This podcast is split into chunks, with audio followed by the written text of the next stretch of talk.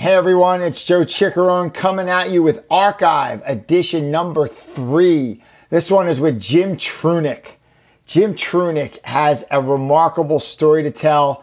Jim is an author of the book, The Core of Leadership. He was my third interview, posted this in April of twenty twenty-one. Jim has touched so many people. He wrote a book that documents his journey and the untimely death of his wife from leukemia. Also, in this episode, I lost touch with Jim for a while. He had a bad bike accident during COVID, and he was unconscious. He was on almost life support, and he came through, and he shares the story of what the rehab was like. Jim is a remarkably empathetic person. He can teach the skills of leadership and how to connect culture as good as anyone I've ever seen. I hope you enjoy this episode. Thanks for tuning in. Just a quick glimpse of the next season coming up post Labor Day. We are going to have New York Times best-selling author Derek Sivers. We're going to have Jeffrey Gitomer, the king of sales, who has eighteen best-selling books on sales and business and marketing.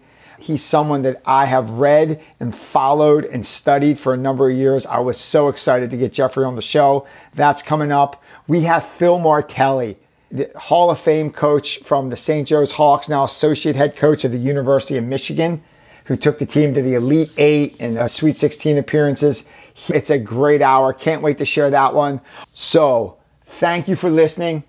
If you like what you hear, please hit the follow button and please give us a review. It helps the show grow and reach a bigger audience. If you can do both of those, I really appreciate it. So thank you for listening.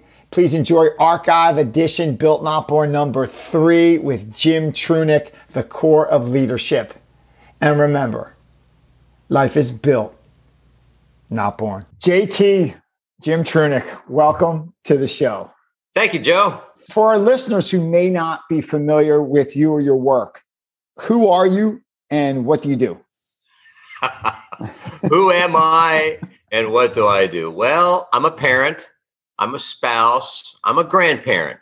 I'm a former employee of Allergan Pharmaceuticals for thirty-six and a half years. In the past seven years, I have been an air executive coach. And so I'm taking some of the things I've learned in corporate business to apply them to C-suite leaders as they try and work with teams and communications and a host of other challenges in their work, and enjoying that, uh, that part of my work, as well as celebrating with uh, my wife and kids and grandkids.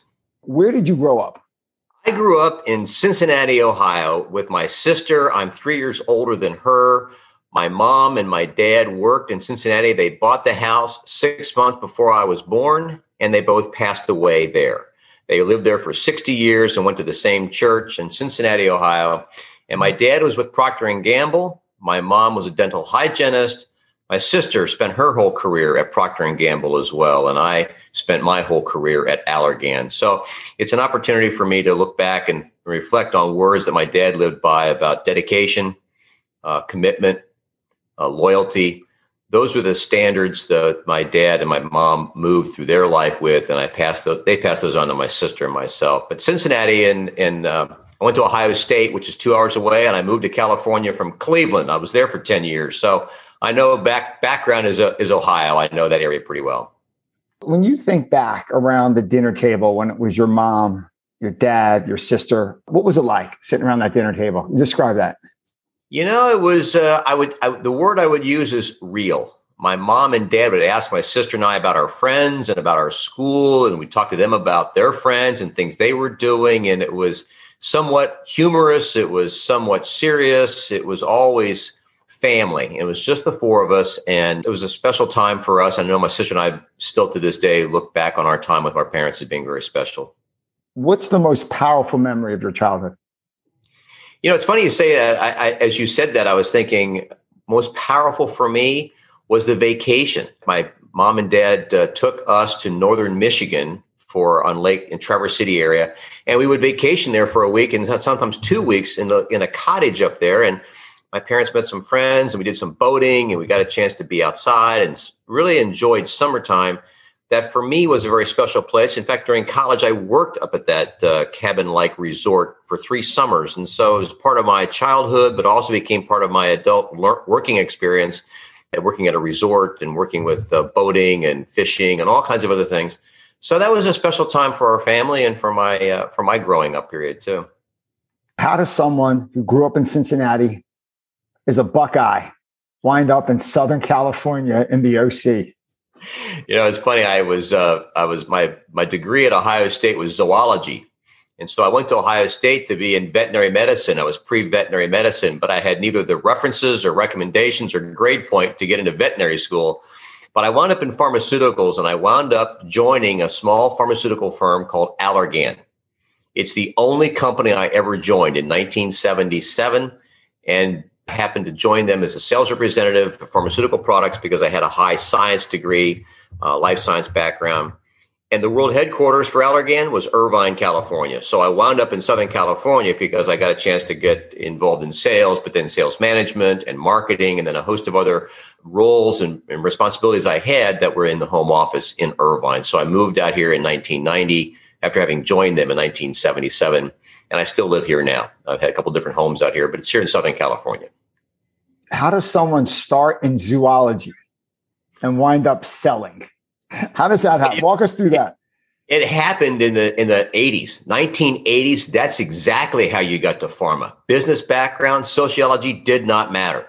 You wanted to get in pharma, you better have a bio background. You better have zoology. You better have botany, because life sciences was everything to calling on physicians. And the business background did not matter until the two thousands. And now you've got a lot of business people who know business, but they're learning science. I knew science and had to learn business. And so I, with my persona to try and be more outgoing, it worked well for me to take my life science and then move into a sales role. But that uh, was not common to hire a lot of sales people into sales jobs. We took science people and taught them selling skills.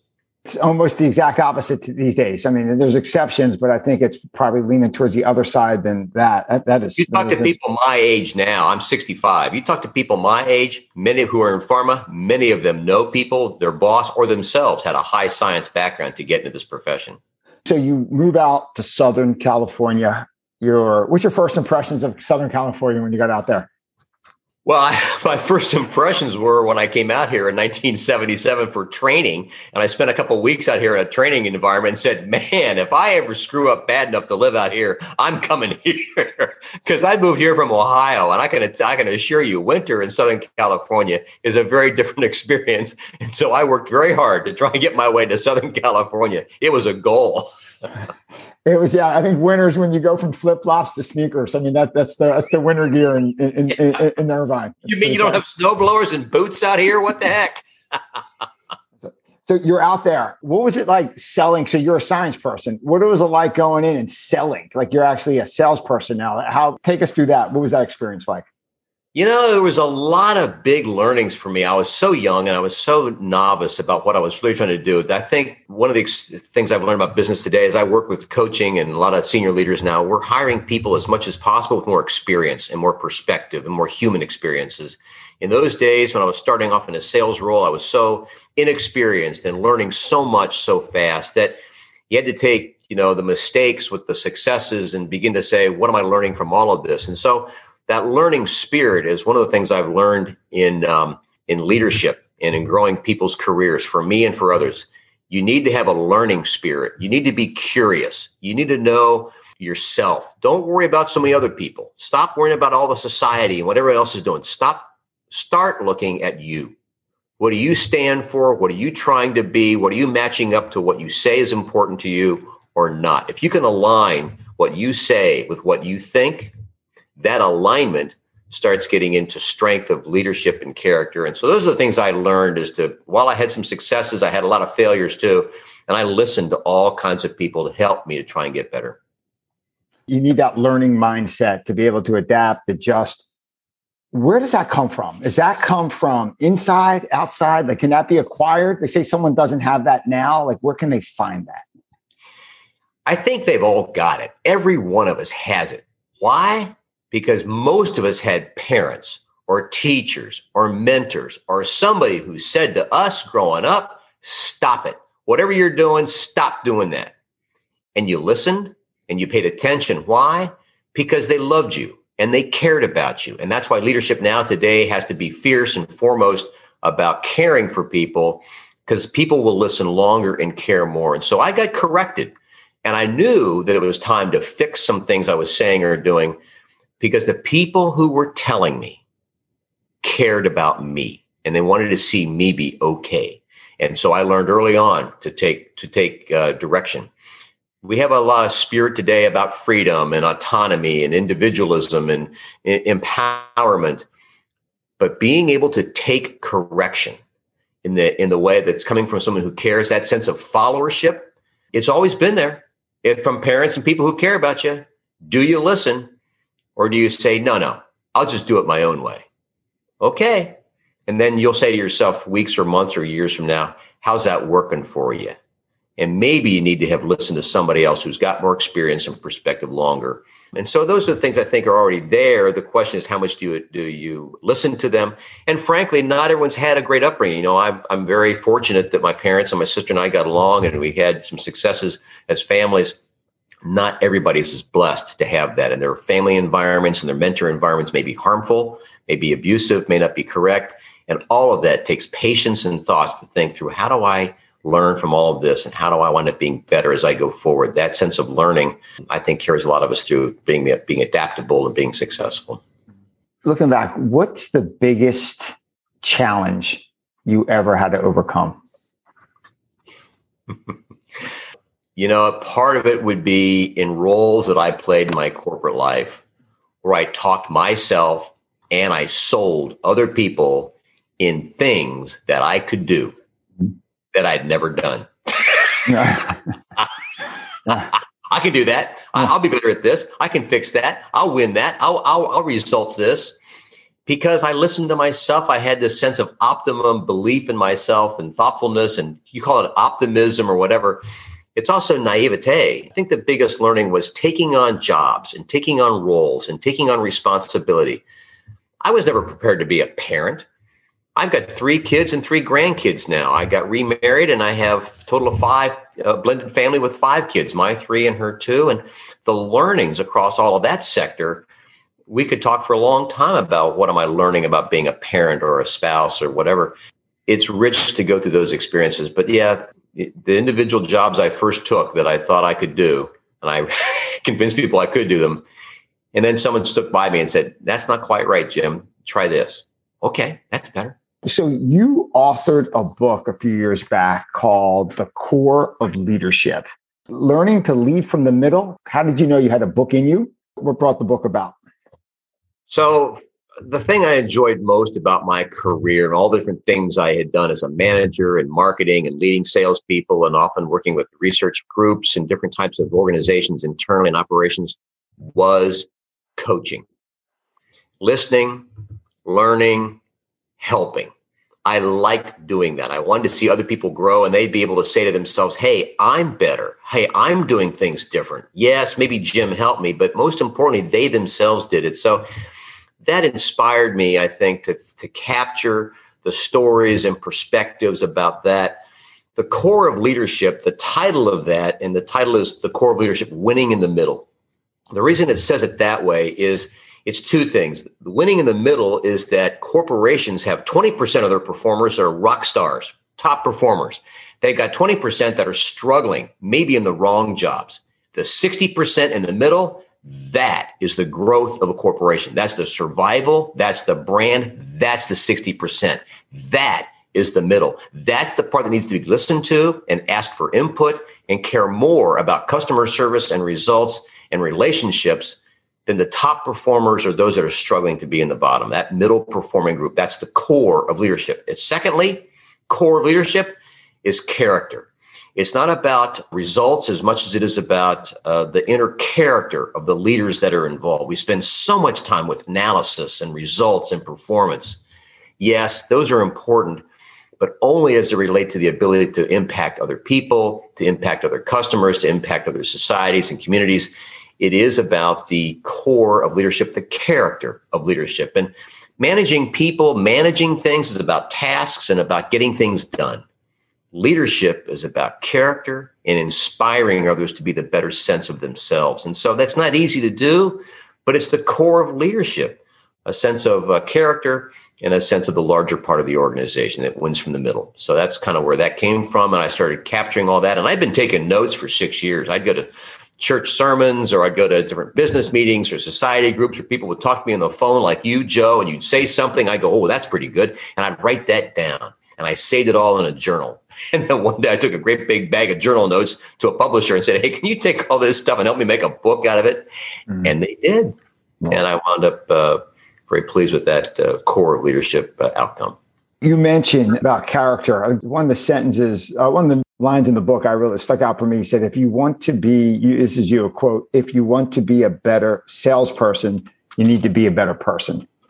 Heraclitus said, character is fate. And I think that is, you find that throughout like business life, professional life, family life. It starts with character. And yeah. yeah. Also in the book, you tell an incredible story about how you lost your first wife, Terry, at forty-one to leukemia. Can you talk about that a little bit, if you wouldn't mind? Well, sure, Joe. And thanks for asking. Yeah, I did capture that in the book a little bit. I um, uh, had, uh, she had it for five years and leukemia and a lot of tests, and we lost her after, uh, after five years. And so it was um, frustrating for her as, a, as, as she got more advanced in her leukemia. It was uh, C M L, chronic myelogenous leukemia. It, um, It caused her to get a little weaker and a little more tired, and wasn't raising the kids like she wanted to and needed to. And and I was trying to be a business worker and get things done, but I'm trying to be a parent. And and so having gone through that experience and the things I'm learning about her and the kids and myself, and just seemed so removed from work that um, it was uh, it was it was uh, it was challenging, and it was stressful, and it was.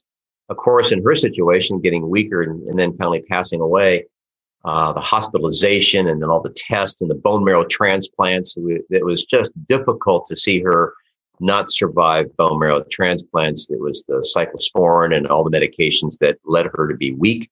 And she got infected because of the therapy in the hospitals and got weaker from infections that her system could not respond to. The fortified antibiotics did not work strong enough.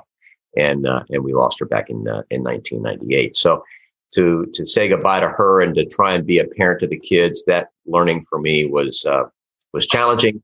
Uh, of course, with any parent who loses another loved loved one, um, Terry uh, and I met at Ohio State, and we'd been married um, since I was uh, you know just with Allergan for a couple of years, and so we got married. We were married for twenty years, nineteen and a half years. It didn't quite get to our twentieth anniversary, but. Uh, Big, uh, big learnings, uh, big challenges. And for the kids, too, they've had their challenges since then. Uh, we've had depression. We've had uh, drugs. We've had um, gender uh, challenges uh, for them. And they're fine now. And they still talk to me regularly. But it's been a lot of rough road. And I've got blended family because of uh, having lost one of the spouses. So, yeah, it's uh, it's uh, one of those things you have to kind of smile about at some point. But uh, I know Terry's looking down on us and knowing that we're doing the best we can, and, and we're learning a lot every day. Thanks for sharing that. One one of the things I think your book hits so hard, like it, it's so profound, like like when I couldn't put it down, I think the honesty and the vulnerability you wrote with in those chapters were like so real. And like, and there were just life lessons were dripping off each page. It took so much courage to write a book that way. Uh, what was it like? So you're back in nineteen ninety-eight. Terry had this. She battled leukemia. She passed. So here you are on the other side of the country, probably a high maintenance job. You're working for a pharmaceutical company. You have three kids to raise. You're by yourself. What was that like? What's going through your mind? Yeah, you know, I had lots of people trying to help me to get more and more help and more and more people. And of course, part of me says yes. And part of me says I can do it. You know, this independent society about I can get it done. I can make it. I can be a mom and I can be a dad. Turns out I was neither. I'll be a good employee. Guess what? I wasn't that either. I wasn't a good worker. I wasn't a good employee. I wasn't a good dad, and I wasn't a good mom. And I was determined at the outset to be great at all of that. That is an education. That is a learning to begin to realize you need some help. And when the kids are struggling, you know, we had two nannies, uh, one for transportation and one for food. I had someone to help me cook the meals. I had someone to help me drive them all the exercises. And they, you know, the kids were uh, nine, eleven, and thirteen or fourteen when they passed. fourteen, eleven, and nine were the kids when they passed, uh, when when, when uh, Terry passed. And so, you know, we're in a lot of different stuff, three different schools. They're going to three different activities. They got their friends, and they're getting all this attention for being a, a child without a parent, and they didn't know what to do with that either. And and I didn't know what to do with it. And so, yeah, it was uh, it was tough, but you start finding those things that are most critical. And that's the thing I, I, I lean into now. What is a priority? You better make sure you know what the real priorities are, because I could tell you the time I wasted in my career on things that I thought were important were just things I kind of liked to do or wanted to do and wanted to get better at, and at the end of the day meant nothing to anybody else and weren't really all that important. Until I had the passing with Terry and I realized certain issues with the kids and how they were doing things had to become and were becoming much more important and higher priorities, that other stuff I thought was important in other walks of my life, I just minimized and didn't do them. You got to say no to stuff that's just not that important, because society right now, the information flow that we have, oh my goodness, we're already busy twenty-four seven, and that, and now we don't even sleep anymore. I mean, this is crazy. Uh, we need the rest, we need the sleep. And I, I struggled through those times trying to pull that all together, but I found it out because I'd say to myself, what really is important here is not just a want. I got to focus on the needs, my needs, the kids' needs, what's a real need for their future, their education, other stuff, things that might be upsetting a friend. I can't worry about that. I don't have time. I think there's a Steve Jobs line. He said something in that book he had from Walter Isaacson. It said, there's nothing worse than doing something efficiently that should not be done at all. And great. Uh, you, you have a great quote there, how the storm you went through with that, with three young, fourteen, eleven, and nine, and your wife passing. Your quote is, calm seas raise amateur sailors. You might be an admiral at this point. You, you could be well, yeah. Everything's calm. You know, you're not tested for anything. People yeah. talk about how strong you are or how successful you are. Well, it's because you've been tested. You've yeah. been broken. You've been beaten. You've learned somewhere, as opposed to a sailor who's never been on a, a rocky sea. I don't want to sail with that guy. yeah. Even, even you go back like two thousand years ago, Seneca, who I'm a fan of, said something, and I'm going to butcher the quote, for the people that never tried anything and never, he goes, those poor people that go to their grave having no idea what they were really truly capable of. Yeah. And no idea what you're made of, because their life never had the opportunity to see what you're made of, you know? Great point, Joe. Great yeah. point. I like the proposal story with Cindy. So how'd you meet Cindy, and how, walk us through that. Well, I'd, I'd known uh, Cindy at Allergan. She was at Allergan. We were friends, and she worked on the similar teams, and we did some different work together. And when Terry had passed away, Cindy, Cindy was no longer with Allergan. She, she departed. I hadn't seen her for months. And all of a sudden I saw her in the hall one day, and I said, uh, hey, she goes, yeah, I, I came back. They called me and H R and some different things. And so I'm back in house Terry. Well, she's uh, she's in a real tough spot. And this was the last few days uh, before she passed. And so she'd been very kind and very supportive, and as were so many other people. But as she had uh, two kids and was divorced, and I was at myself without Terry for a while, uh, you know, about a year later, we started talking and went on a few dates. And next thing you know, we got a year later, we were married. So I met her at Allergan, and we had similar kinds of interests in about business and about trying to get things done. And it was enjoyable and fun. And she's been married now with me for twenty years, and she's become, as she was, my best friend, my lover, my caregiver, my, my spouse, and my kids. And they call her mom now. And and so it's uh, it's great that we have this opportunity to to grow through all that. But yeah, I met her at met her at work. Met her at work. Phenomenal. So in this in the book, you mentioned that when you proposed to Cindy, you proposed three times. You yeah. walked through that. Three proposals. You walk, walk us through that one. Okay. Yeah. So the, the quick story of that one, I think I've dealt in the book too, but they, I asked her to marry me three times, and all three times was the same answer. Yes. And we were on a small vacation, just she and I in Arizona. And I asked her to marry me, and she said yes. And I took the ring back, and I brought it back with us. And I asked her in front of her children, and she said yes. And then I asked her in front of my children, And she and they and she said yes. And so th- I, I wanted to make sure that they were aware that we were all doing this in front of them. And so then uh, she sold her house, and I sold my house, and we moved into this house, and we wound, wound up in a new home that we were all together for the first time as a uh, as a married family. And so we tried to stage it in a way that was respectful to all the kids and who they were with us and who that we were trying to be together. But uh, I did ask her to marry me three times, and she said yes all three times. That is awesome. How about you have a great quote, another quote in the book. You say, especially with the blended family, you say, we have wonderful kids who are not me. And I, I think that's a great perspective because there's, I, I mean, I see it on the baseball field. I see it in the swimming pool where the, there's parents that maybe were great swimmers, great baseball players that are forcing, really putting a lot of pressure on their kids to be them or like finish off the childhood that they did not complete, want them to be like them, want them, whatever their parents' interests are, are trying to make them little versions of them. And yeah, yeah. you put, I have kids who are not me. You love them who they are and let them, give them guidance, let them go their own way. Could you speak to that? I, I think that's a great quote in the book. A lot of parent yeah. wisdom there. Did I say that in the book?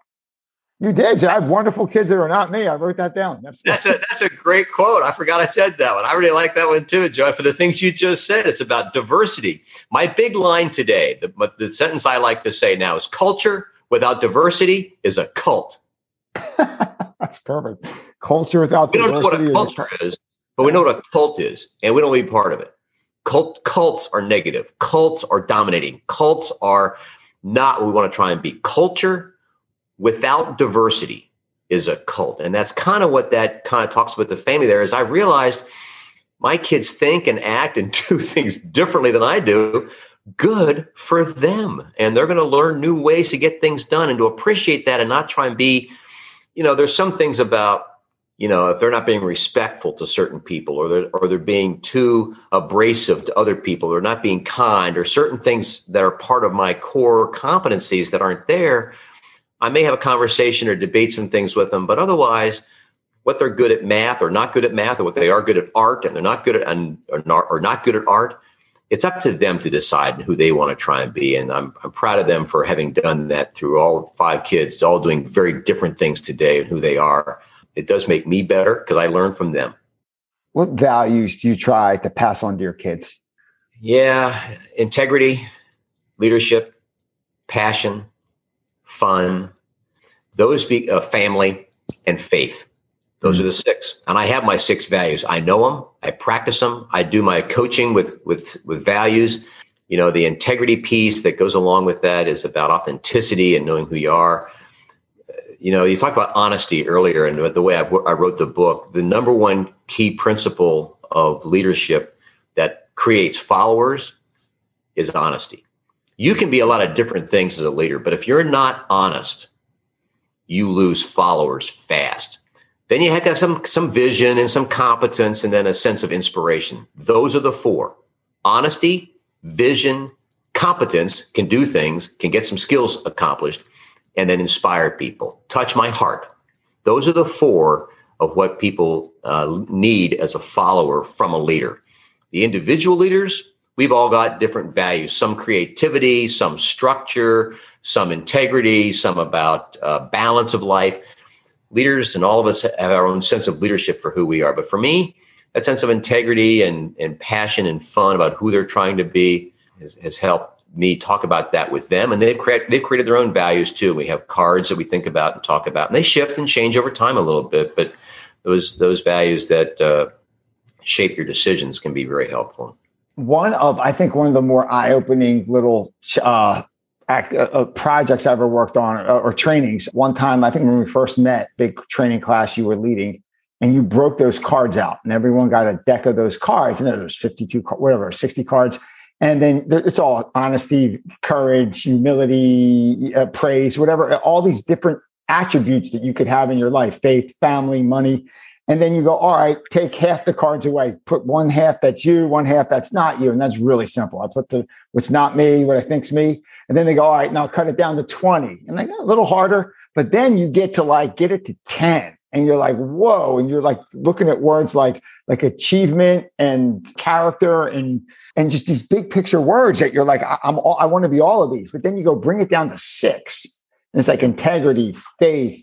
And you really figure out what's important. Then you ask to rank them from one to six. And that really, I, I still remember of all the trainings I've been through, I remember that and like that. And I actually took a picture of that and I still have that in my, my photo reel on my phone of like the six values. Like they adjust over time, but that really is eye-opening. I mean, when did you start doing that? And thanks for bringing that up and quick, quick comment on that.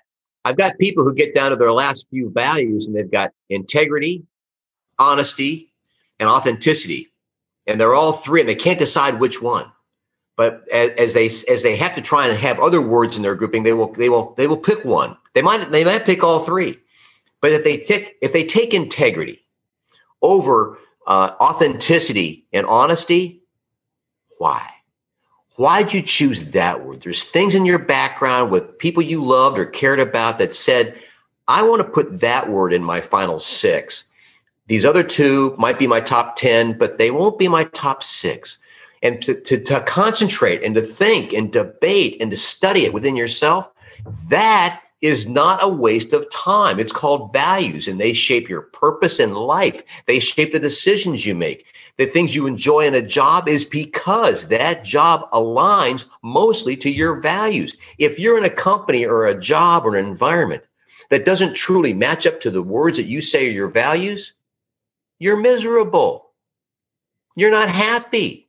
So find the values that shapes the purpose for who you want to try and be as a purpose. And I believe companies have a bigger responsibility than just making paychecks or great jobs available. I think they do have a, a, a development of people in, in, in line that says, we want people that stay with the company that they're, that they're with or that they leave the company. They, they look back on someday having been with the company that gave them these values that said, yeah, I didn't stay there all that long, but that was a great company. I met some great people there. I learned a lot.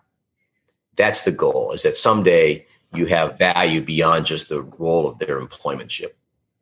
Yeah, I think you mentioned in the book, uh, following up on that, you said that you don't do the work through the people, you do the people through the work. You're developing people first, and then the work gets done because you have good people there.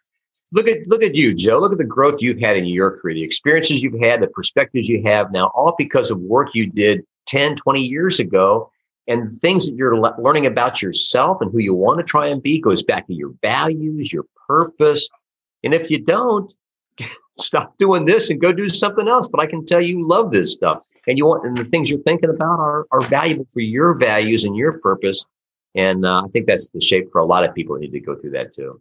I'd be remiss if I didn't ask you the, um, we were talking a little bit offline before we started. You went through an incredible year. Some people went through a tough COVID year. Like twenty twenty was a real challenge, and uh, maybe they got, I don't know, maybe their job struggled or whatever. They were stuck in their house with their kids.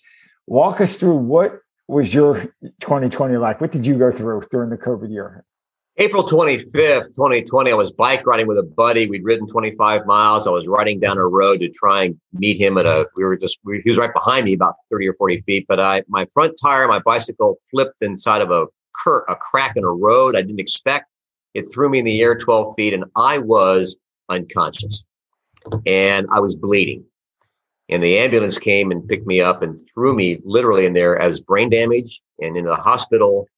And so I was uh, unconscious, and I was bleeding, and I was cracked skull, and I was all my, my whole right side of my ribs and clavicle were broken and destroyed. My lung collapsed, bro- uh, cracked pelvis. I was on life support for four days. I was in the I C U for twenty-eight days, hospital for twenty or for eight uh, eight weeks. I'm sorry, yeah, eight weeks, two months. A little bit more. And um, it's taken me a long time to get back to some humanity.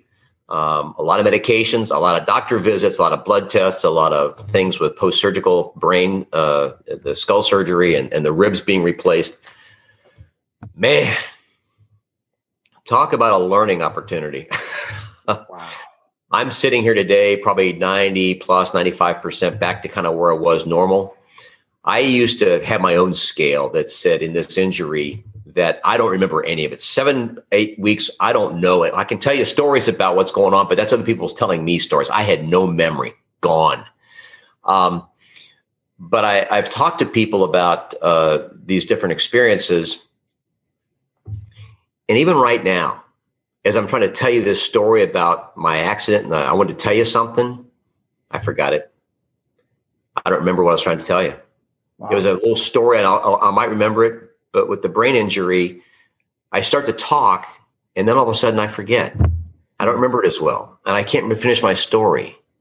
And you'll tell me something, and I want to ask you something in your conversation, then I forget what I wanted to ask you. Mm-hmm.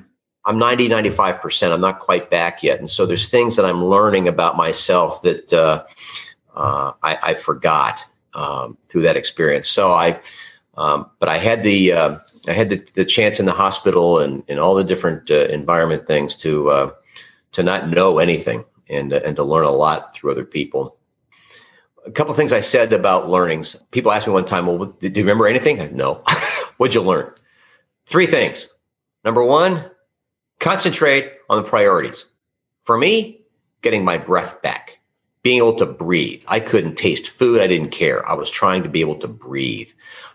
I, I and the scale, and here's what I was going to tell you earlier. I just remembered it is the scale of zero to one hundred. Doctors didn't tell me this, but I saw in my injury zero to one hundred. If you're a zero, you're dead. If you're a hundred, you're back to normal you. Not necessarily great, just a normal you. And I'm ninety, ninety-five percent of that. I met people after uh, the surgery and as I was leaving a rehab center about eight weeks later that were eights and nines. They're not walking or talking very well at all and mumbling and stumbling. And they're my age or a little bit younger. Accidents, cars, bikes, boats, and motors, something. And they aren't going to come back. They're going to monitor their, their learnings uh, a lot over the, over the years. And I'm so blessed and so fortunate and so grateful. And I don't say that blindly or just uh, as, a, as a glib tone. I know people that are my age and younger that are not going to come back from brain injuries. From, but that the morning they left the house and said, honey, I'm going to go for a bike ride for a couple hours, back in a little bit. Boom. Wow. And so I, um, I continue to learn a great deal through all. But the three things I learned, number one was a priority, what's really important, and spend time on that. Number two, my big learning, dependence is power. We were so focused on independent and I'll do it and I got this and I'll take care of that and don't bother me and I'm not going to waste your time. Start wasting other people's time. Let them help. Because when you ask somebody for help, the first thing that does to the other person is says, hey, I'm important. I got knowledge. I got capability. I got insights. I can be valuable to them. Your what? Your spouse, your parents, your kids. Hey, could you do me a favor? Could you help me? They're paying full attention. The opportunity for you to give them that help is dependence. And we as independent thinkers in society says, no, no, I'll do it myself. I've learned to be dependent is power. And I need some help with medications. I need some help with remembering things. I need some help with food. I need some help with not drinking any more bourbon. I, there's things I needed to learn about myself and things I got to know about who I am. Dependence is power because I learn better and I help other people by asking for help. And then thirdly, my, my wife, Cindy, who has been my friend and lover and, and best friend and all that for my twenty years of marriage. And we were wonderful. And now we're wonderful plus. Because as she walked through my tragedy in the hospital for eight weeks and near death and waiting for the phone call every night that said, we did the best we could. He didn't make it. She's become a warrior to bureaucracy, to things she doesn't believe in, to people who don't want to try and help, to people who are helpful, but not in helping the right way. She's become adamant about finances and insurance and taxes and things that I didn't know about and forgotten about, along with being an, a tremendous parent and caregiver and, and nurturer of our, of our uh, relationship. Wow. I knew those things about her. They never got tested because I was so busy doing them. Now I have got a much greater appreciation for her, for my sense of dependence is power, and learning about time management's about the priorities in my life, not about somebody else's, you got to do this.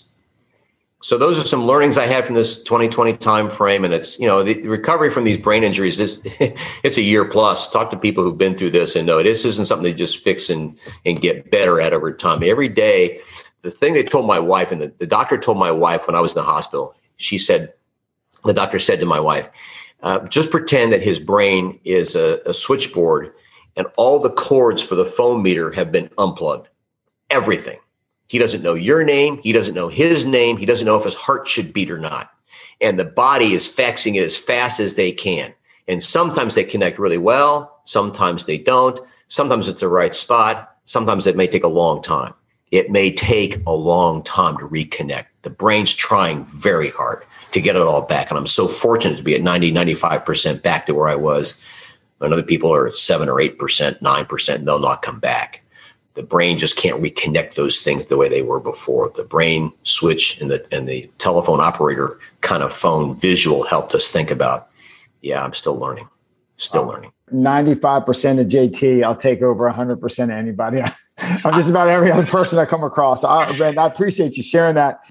Two quotes that stuck out to me in your book that you wrote years before. One, you wrote about Robert Frost, quote from Frost that said, "The best way out is always through."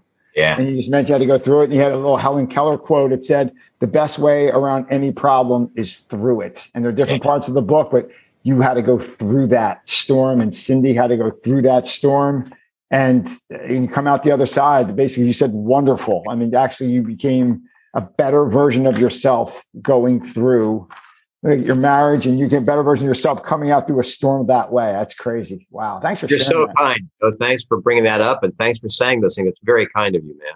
So from this point, going through something like that, you mentioned eight weeks in a coma. Is that is that fair to say? I was I was I was comatose. I was in and out of of I wasn't totally in a coma. Part of the time I was, yes, but I was comatose. Basically, I have no memory. I can't tell you anything that happened during that, what was going on. My my wife said that they'd give me some pills and I'd chew them. They're like, no, no, no, swallow them. And I'd chew them. In fact, if I was in the hospital and uh, Cindy hadn't seen me because it was COVID, she couldn't see me, right? It took her a week to even get to see me in the hospital. And then when she came to the hospital, I'd been in the bed for a week and it was near dead. And she starts to start screaming, honey, honey, because I hadn't turned my head yet. And finally, I kind of turned my head a little bit towards her and I said, "Hey, baby." The nurse looked at her and said, "Oh my God, he's in there. He knows you. That's your, that's your husband." Before then, I was not even any more than a box of tissues or a chair. I didn't even know I was a human being. Sure. Wow. she she said that the nurse said to her, "He's in there." And she said to my wife, that is extremely encouraging for me as a nurse who worked with these brain injuries for a long time. Wow. Isn't that the learning that you have to have is, "Hey, baby." And that's the part they remember.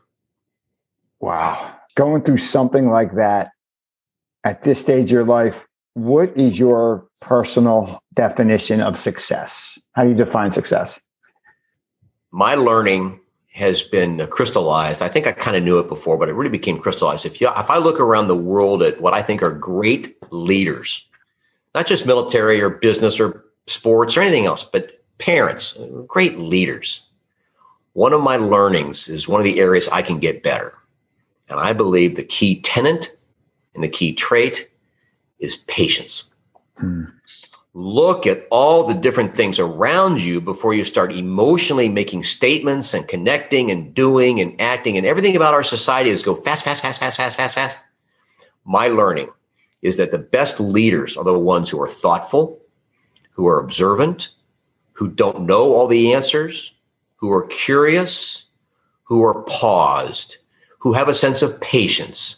That thoughtfulness is also a sense of thankfulness for their gratitude of other things around them before they act and say. Sometimes you gotta, I used to say to people, you know, sometimes I have to yell at somebody not to cross the street in front of traffic.